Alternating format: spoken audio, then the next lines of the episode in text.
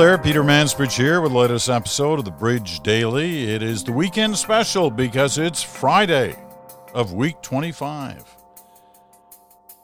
An opportunity to hear from you, your questions, your thoughts, your comments on a variety of different issues that we've been dealing with on the Bridge Daily podcast.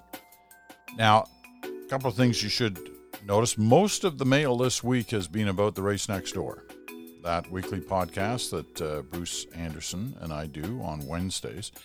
And um, there's some good questions in there. And as I mentioned the other day, we are looking at doing a race next door just on your questions.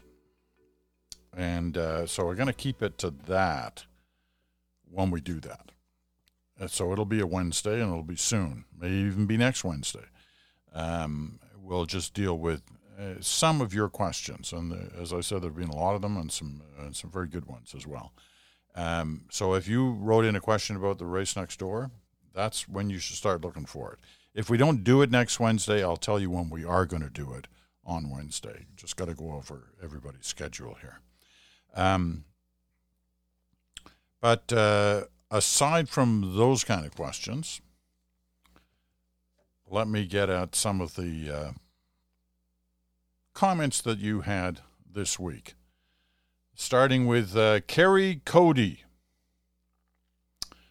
who writes, among other things, I chuckled to myself when I heard you compare our recent COVID 19 performance to the U.S. This was yesterday's podcast. And say how great Canada is doing. I don't know whether I said great, but I def- definitely said Canada's doing better than the U.S. Come on, Peter, that's a low bar to set. I have an idea I hope you can entertain. Would you share with us the positivity rates relative to population for Canada, the US, New Zealand, and Germany? And even more interesting would be to add Spain and Italy into the mix. Okay. Thanks, Gary. Just a little homework, right? Just send it all to Pete, get him to do it all. You probably know when you search the internet on COVID stats, there's any number of different places to go to to find them. And quite often you'll see they're different because they're calculated differently by different organizations.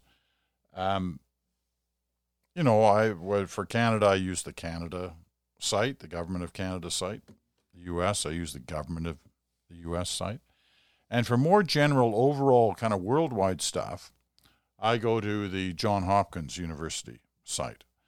So let's try and deal with a little. I mean, I suggest you go there yourself uh, to get in particular all the places you're talking about. But let me do some of it. And you'll have to bear with me as we kind of look at this. Uh, their numbers on Canada are slightly different than the Government of Canada numbers, but their numbers um, show the average daily tests in Canada are 87 per 100,000 of population. Okay, 87 per 100,000 of population. And the positivity rate they're showing, the average daily positivity rate at 3.28, which is about one percentage point higher than the Canada number that we talked about yesterday, which was 2.2. So they've got 3.2 or 3.28, says John Hopkins University. Uh, once again, well below the 5% figure, which is accepted as the figure that you're aiming for as you try to get it down, obviously, to zero at some point. Um, but under 5% shows you are basically in control of the situation. Uh, the U.S., well, we went through, you don't want to hear about the U.S. because you think that's, that's having the bar too low. so we won't do the U.S. Um, Greece, 1.86%. So they're doing better than Canada. 50 average daily tests per 100,000 population. We do more tests than Greece, but they have a lower positivity rate. Um, Australia, their daily positivity rate is 0.46% based on 151 tests per 100,000 population. As we know, Australia and New Zealand are doing well. Um, Iceland. Average daily test 134 per 100,000. Average daily positivity rate 2.12. The UK average daily positivity rate 5.47. So just over that 5% figure, but not by a lot. And that's come down. They're doing 133 tests per 100,000. The U.S. by Johns Hopkins University is higher than the U.S. government figure. They're showing an 8.87 average daily positivity rate, 139 per 100,000 tested. Um, what was you asked about France? France, according to Johns Hopkins University, the average daily positivity rate is 20.37%. But they're based on only 17 tests per 100,000 population. And if you think this one through, the fewer number of tests you're doing, the odds are you're just testing those who are already sick. And therefore, you're going to get a higher positivity rate. Right? At least that's the theory. Um, okay, I'm trying to find some of the other countries you mentioned, and it's not always easy because it's a graph. So you got to highlight. Here's Germany. Okay, we often talk about Germany. They're kind of in the same ballpark as we are on, are on the positivity rate, 2.67%, based on 80 tests per 100,000 population. Mexico, here once again, is another example of a, a country that's not testing very much, and therefore the odds are they're only testing people who are already sick or they think they're sick, and therefore that rate is going to be higher. So they're only doing five tests per 100,000 for an average daily positivity rate of 29.52%. That's Mexico. You asked about New Zealand. New Zealand has been doing pretty well, and they still are. 89 average daily tests per 100,000. Their positivity rate, 0.40%. So well below 1%. Okay. You can find this. Go to the John Hopkins University site and you'll find all kinds of stats. You're a stats person, and I am sometimes carried away on it on occasion, as I'm sure some of you find I've just done right now. Um, but I find statistics fascinating sometimes. And the problem with stats is you can make them work for you, you can make them work against you. So you, it's all in the way you read them, right? And the tr- conclusions you draw from them. But uh, thank you for that note, Carrie Cody. Cody, sorry, Carrie Cody. Doesn't say where Carrie's from, but she's a fan of the podcast. She says she listens to it in the middle of the night. 1.25 a.m. is when she said she was listening to this one. And so she's also asked me, uh, because she's a fan of air travel as well, and the topic of air travel. And as you know, I've got a lot, often do a lot of things on that. I got a really interesting one that I'll do for you next week. But she asked me if I watch the program Mayday. I do. And it's frequent repeats. I even watch them. I do find that is a really well done show. All right. Moving on. Spencer Stinson from Blenheim, Ontario. When I write, I usually like to comment on the content you've touched upon in the daily podcast, but this evening I have some direct questions I'm curious about your take on, especially with your long tenure at the CBC. This stems from the recent newly elected leader of the Conservative Party, who seems adamant about this topic and even has a petition on his website about it. What is with the constant Conservative attack to defund the CBC? Where does this come from? And what's the real root of their argument about why this should happen? Um, there's a number. First of all, it's not, you know, it's not a uh, there's definitely an element of the Conservative Party that would love to see the CBC defunded, if not shut down. And there's often been that it happened, you know, it was back in the old progressive conservative days as well. There was always a segment of that party that felt strongly about that. And interestingly enough, often prevented from achieving its goal by the leader of the day, whether it was Joe Clark, whether it was Brian Mulroney, and whether it was Stephen Harper. Keep in mind the biggest cuts to the CBC happened under Jean Chrétien's and Paul Martin's rule during the 1990s. But everything's on the table now. Look, we're at a country with a huge deficit and national debt, right? At some point when this pandemic's over, somebody's going to have to figure out how those numbers are going to come down. And part of coming down often means cuts in different places and in different ways. And the CBC is always a target in that. And they will be again. And when Erin O'Toole talks about defunding the CBC, he's talking mainly about CBC television, he's not a fan of, thinks the private networks do that well enough. Also with CBC News Network, the all cable channel. He's not talking about CBC radio. And as a result, I don't think he's actually talking about the idea of public broadcasting in general. He's also saying this would be accomplished over the first mandate of a conservative government, first four years if it was a majority government. This will play to his base, the old play to your base theory, because the base of the Conservative Party is no fan of the CBC. But Spencer's question is why? Where does this go back to? Well, there are a lot of old time conservatives, especially, who believe that the fact that liberals are in power more than the conservatives are in power is because of institutions like the CBC that they believe have been more supportive of liberals than they have been of conservatives. I was there for 50 years. I find that argument baloney, quite frankly. It's as if there's some, you know, is there some sort of kind of mandate in the newsroom that, you know, you got to do stories that favor the liberals, not the conservatives? No, there isn't.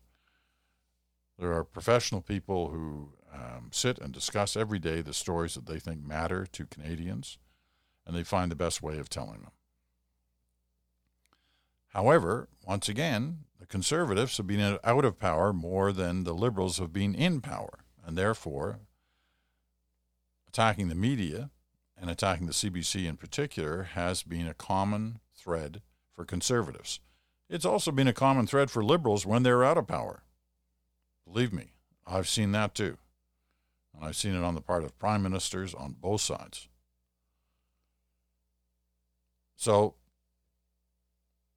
I don't know, it's an issue.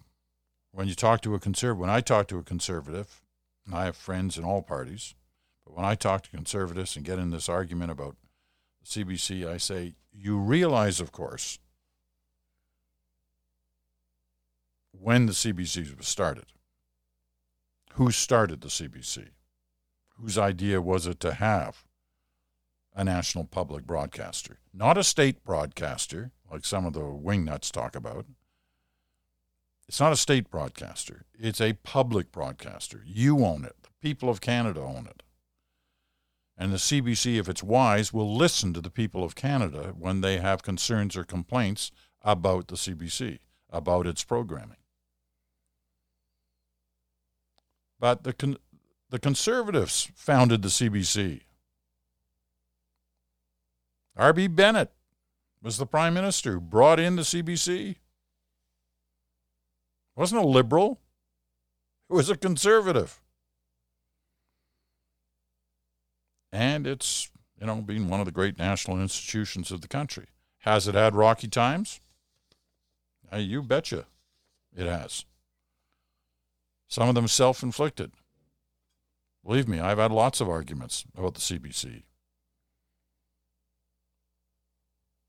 I mean, to me, the reason the CBC exists is for news and current affairs. That should be its primary goal followed by arts, culture.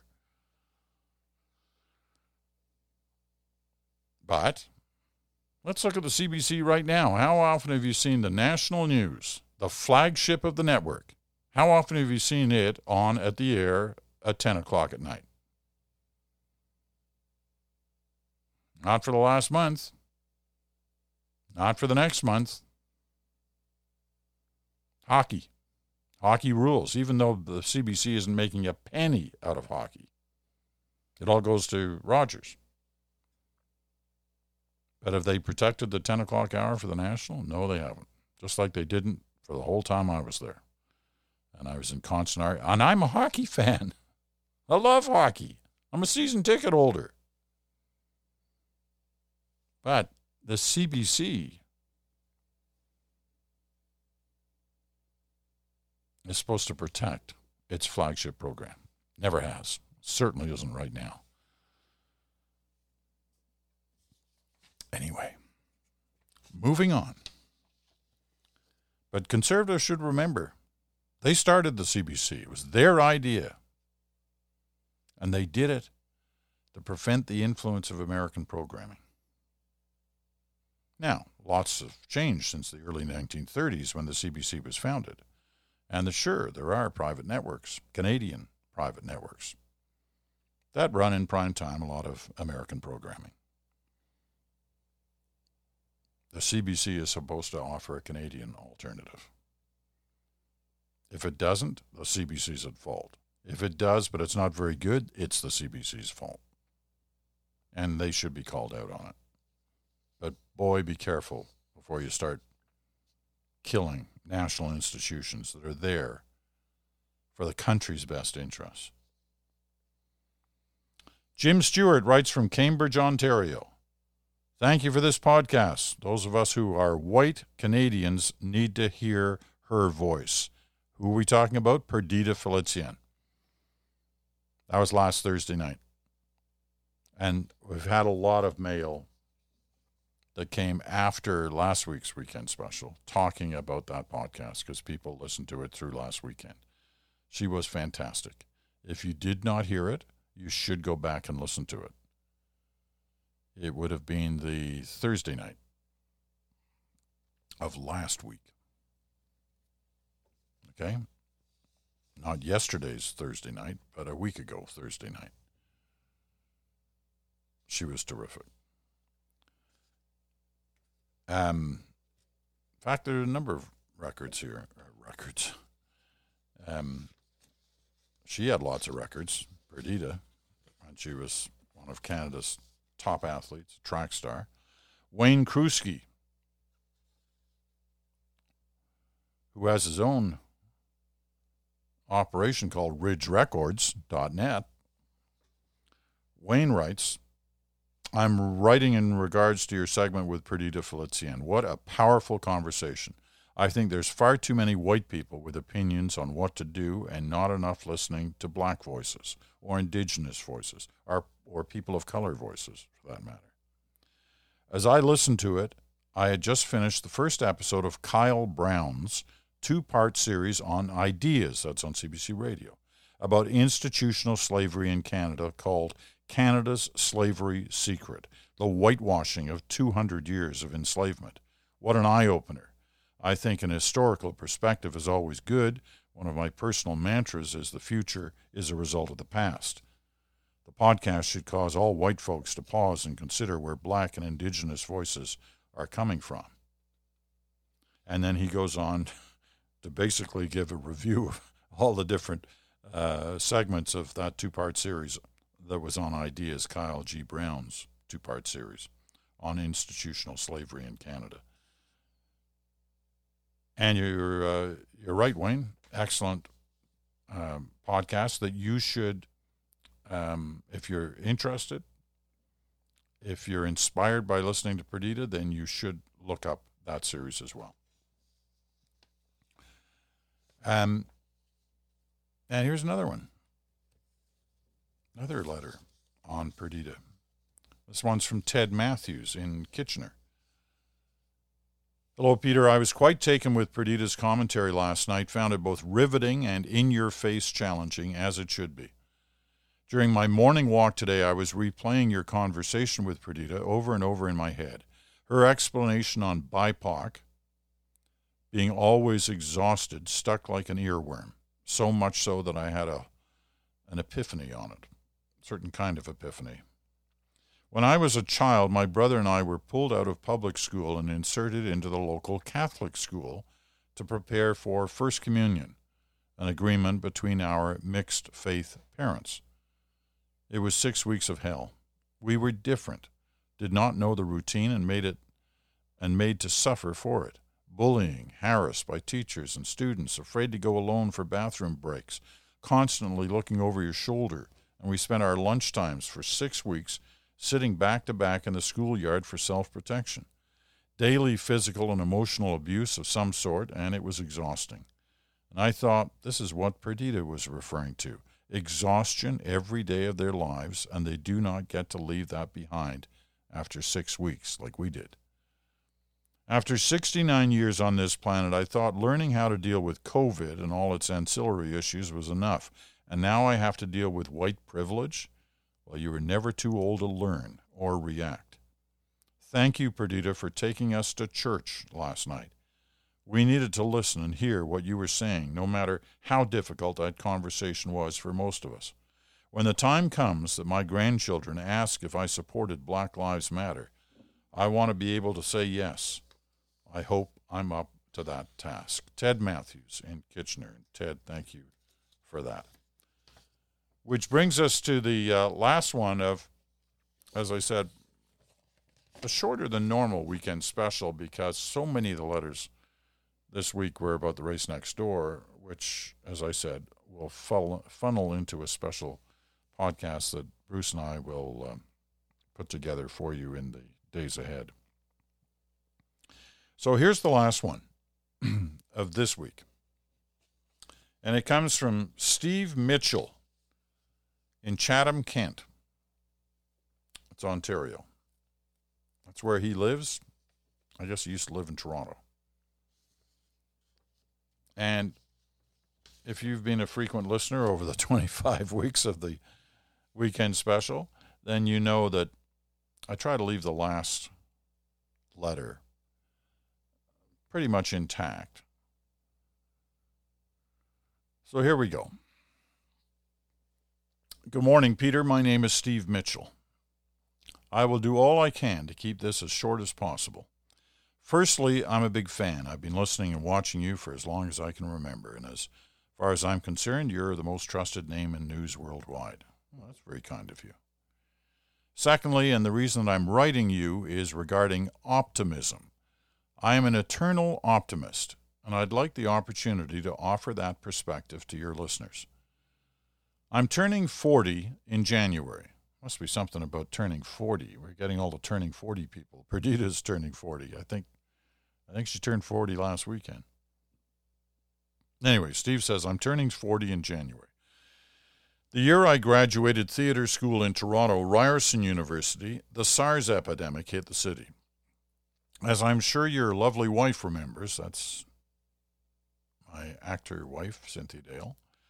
The majority of productions, both film and TV, abandoned the city for good reason. My young acting career took an early nosedive. I, however, did not give up. I worked hard and made the most of all of my opportunities. In 2007, I was trapped in the ice with the cast of the children's theatrical production of The Backyardigans. We had boarded the ferry in Newfoundland and we were trapped for three nights only to be rescued by the Louis S. Saint. That's the Canada's biggest icebreaker, and I'm very familiar with it. Word got out, and I became the correspondent on the scene and reported to Heather Hiscox each morning on the state of the mood of the people trapped on board. Scary, yes. Heather, of course, the anchor of the morning news on CBC television and CBC News Network. Scary, yes. Opportunity, of course. Now 2020 is upon us. This year, I have separated from my wife, lost my job as a drama teacher at the school that I love, and dealt with the coronavirus situation. So, on to the optimism. Everyone deals with life, and I choose not to complain, but rather to find opportunity in dark places and work hard to move towards the light. I'm lucky to see the bright side of life on a regular basis. I have my job back due to the shrinking of class sizes. My ex and I are working together to raise our beautiful three year old daughter, and now I'm realizing that I have something to offer at 40. I'm wondering about working with you as an educational correspondent as the situation unfolds in Canadian schools. I will be back in the classroom, and my daughter Stella is starting JK, junior kindergarten, in two weeks. I would be thrilled to provide updates on the state of the Canadian classroom.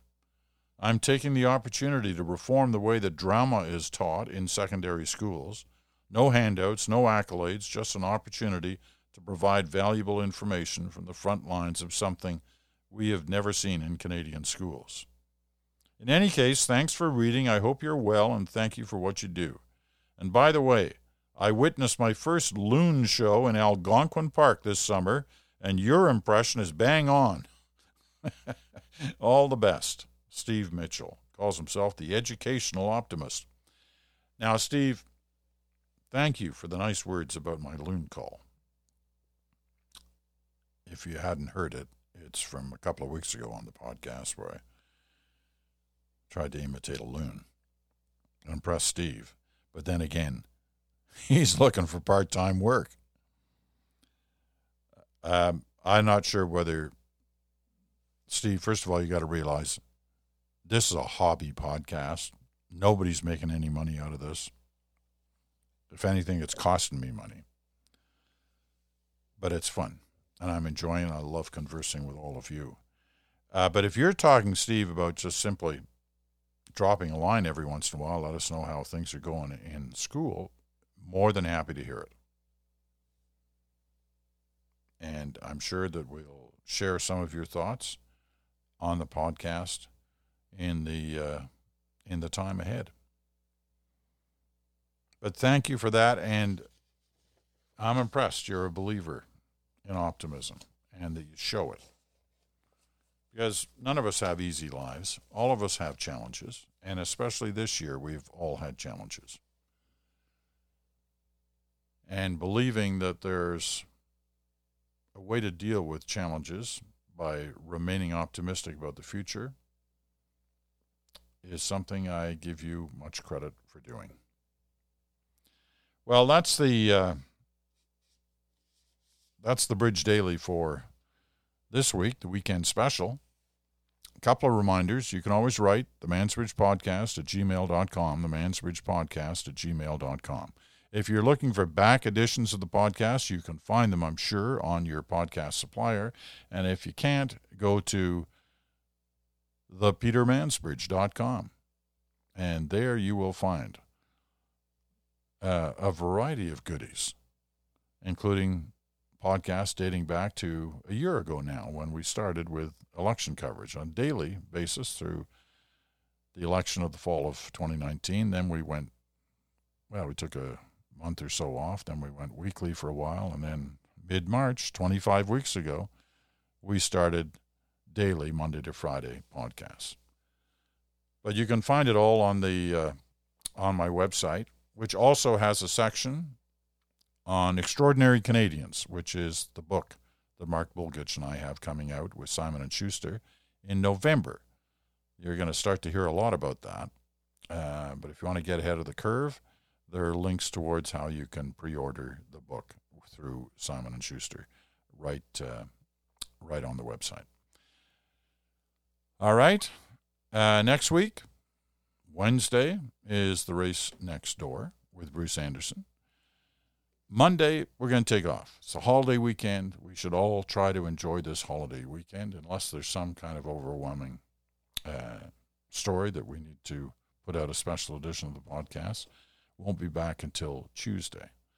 So enjoy the weekend. Get out, have some fresh air, keep the rules going. And the longer this goes, the harder they are to remember sometimes because you kind of get in a groove. But the rules are simple keep your hands clean. Wash your hands. Use hand sanitizer. Be smart when you're out. Wear a mask. Please wear a mask. And keep your distance from others. Social distance, physical distance, you call it what you want. They're all important.